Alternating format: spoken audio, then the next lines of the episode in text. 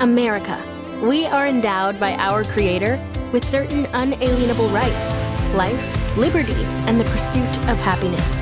At Grand Canyon University, we believe in equal opportunity, and the American dream starts with purpose. To serve others in ways that promote human flourishing and create a ripple effect of transformation for generations to come. Find your purpose at Grand Canyon University. Private, Christian, affordable. Visit gcu.edu. Say goodbye to your credit card rewards. Greedy corporate mega stores, led by Walmart and Target, are pushing for a law in Congress to take away your hard earned cash back and travel points to line their pockets. The Durbin Marshall credit card bill would enact harmful credit card routing mandates that would end credit card rewards as we know it. If you love your credit card rewards, tell your lawmakers hands off my rewards. Tell them to oppose the Durbin Marshall credit card bill.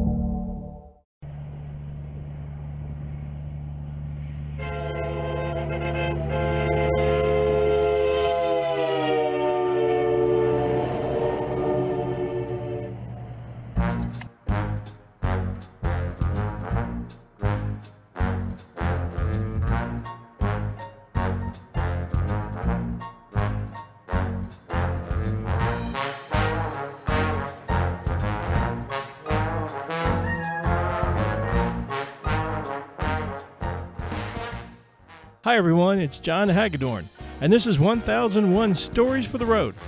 Today's story is about two guys whose love for the blues brought them together on stage, on TV, and then in the movies. You might know them as Jake and Elwood, or Dan and John, but most people just call them the Blues Brothers. We're going to take you back to April 22nd, 1978 in the Saturday Night Live studio high up in New York City's NBC building when Paul Shaffer's time came to announce a new blues and soul band for their music segment. The band launched into a frenzied tempo, and two performers dressed in black suits with thin black ties, black fedora hats, and Ray-Ban dark sunglasses rushed out amidst loud audience applause, grabbed the microphones, and introduced themselves as the Blues Brothers, Joliet Jake E. Blues and Elwood J. Blues, already known to SNL fans as John Belushi and Dan Aykroyd. And with Aykroyd making the introductions and Belushi whipping up the already electrified studio audience by cartwheeling, clapping, and singing, they launched into a gutsy version of Hey Bartender, which brought the house down, along with millions of TV viewers who knew they were seeing history in the making.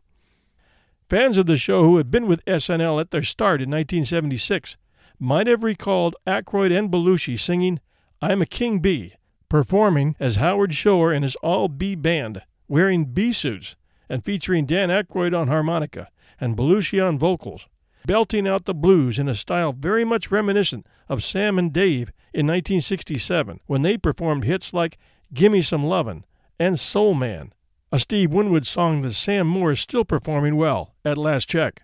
And this was no last minute skit from the back room at SNL. Behind Elwood and Jake was a top notch stage band led by Paul Shaffer, who had spent the last two years working with Dan and John to put this whole act together, incorporating the incredible talents of saxophonist Lou Marini and Tom Malone, a former Blood, Sweat, and Tears member, guitarist Steve Cropper, and bassist Donald Duck Dunn, both of whom had provided the sound for Booker T and the MGs, as well as almost everything that had come out of Memphis's Stax Records during the 1960s. Belushi and Aykroyd had been performing already for years. Blues was the glue that had brought them together, and blues was the glue that kept them going.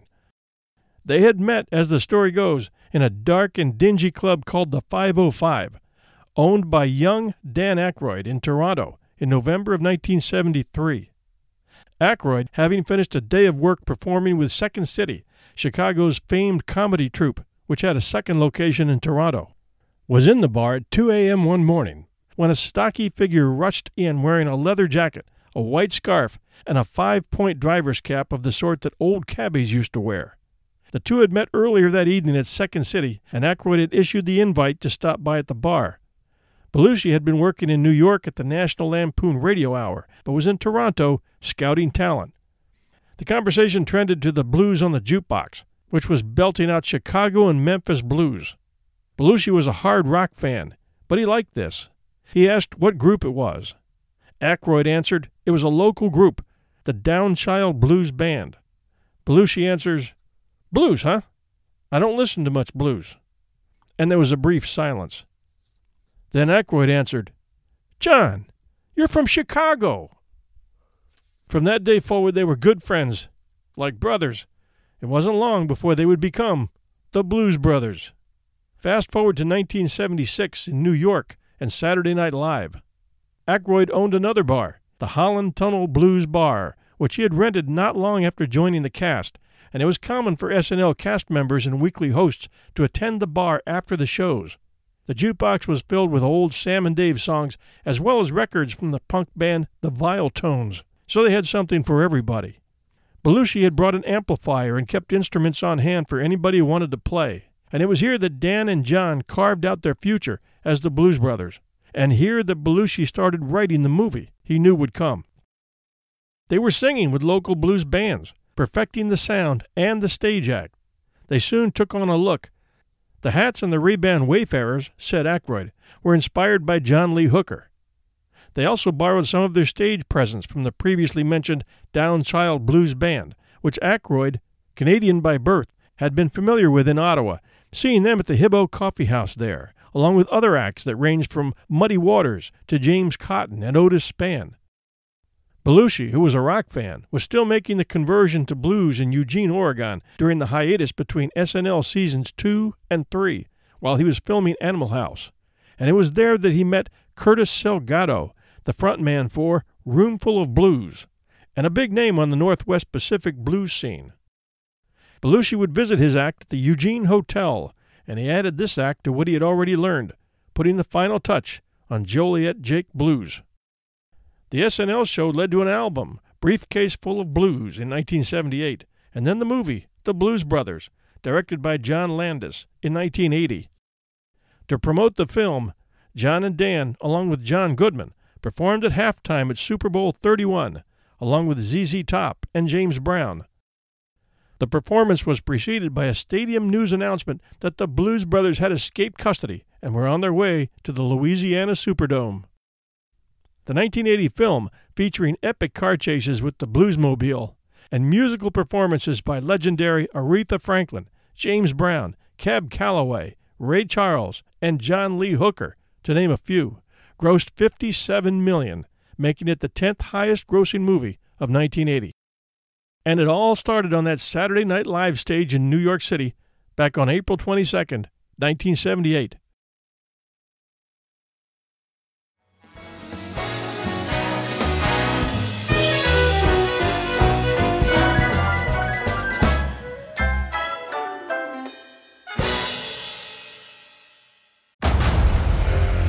Discover why critics are calling Kingdom of the Planet of the Apes the best film of the franchise. What a wonderful day! It's a jaw dropping spectacle that demands to be seen on the biggest screen possible. I need to go.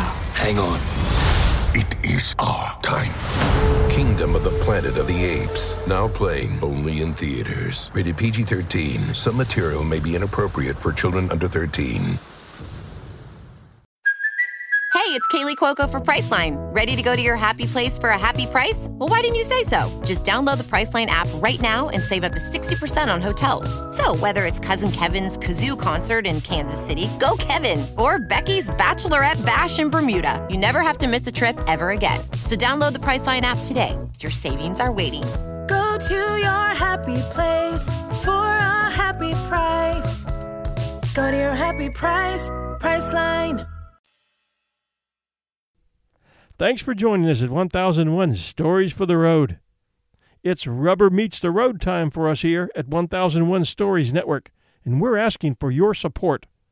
We're asking you to become a monthly subscriber to our show. The cost is $2.99 a month, about the same cost as a blended coffee at most places that sell it. It's easy to listen to my shows every week, shows that I've been doing for three years now, and it's free. When you send us reviews telling us you love our shows, I take it to heart. When you suggest ideas you would like us to try, I always respond quickly, and many times we'll bring that suggestion to life. It's easy to figure that somebody else is paying the bill for the entertainment, but the truth is, advertisers come and go, and very few people actually take the time to subscribe. That $2.99 a month is a big deal for my shows because it helps to pay hosting fees, app fees, and all the expenses 1001 occurs on this end researching, writing, interviewing from a studio I have to rent, narrating, editing, marketing, and distributing these shows in order to keep it going. You might be a fan of all our 1001 shows or just 1001 stories for the road. That doesn't matter. The subscription fee helps me keep them all coming. So I'm asking you to take a few minutes now and go to the link in the show notes or at 1001storiesfortheroad.com and to become a premium member. If just one out of every three of you took a moment to do this, it would be a huge help. I know it's a sacrifice, and I know it takes time, but I'm asking you to be that person and show your appreciation for what we're doing here. It's credit card or PayPal, and it's safe. Libsyn, our host, is the oldest, biggest, and best of the podcast host companies, and they offer this secure site for subscribers. Joining us makes you a premium member and supporter of our show. And with that, you get the satisfaction of knowing that your monthly gift is helping to support a family friendly show that offers an amazing mixture of historical stories and drama, along with classic literature. Unlike many of today's podcasts, which are full of explicit words and material, we offer content that teaches history, uncovers mysteries, probes the mind, tells of legends, and brings past heroes to life. Best of all, you can share our episodes from all three of our shows 1001 Heroes, 1001 Stories for the Road, and 1001 Classic Short Stories with anyone in the family. We receive lots of reviews that tell us of moms and dads listening in the car with the kids, of wives and husbands sharing our show, and similar. The knowledge gained from being a fan of 1001 is immense. For me, it's a fantastical journey, and each story takes me down another path to adventure and learning. We used to say that being a fan of the show means never being at a loss for something to talk about in a conversation. How true! You all know how much I appreciate your listening. Now it's time to take a minute and show yours. We need your support, and I'm asking you to step up. Now check the show notes, download the free app that's 1001 Stories Network. Then subscribe. You'll feel great that you're supporting one of the last non corporate owned independent podcasters who provides family friendly entertainment. Thank you very much. See you soon.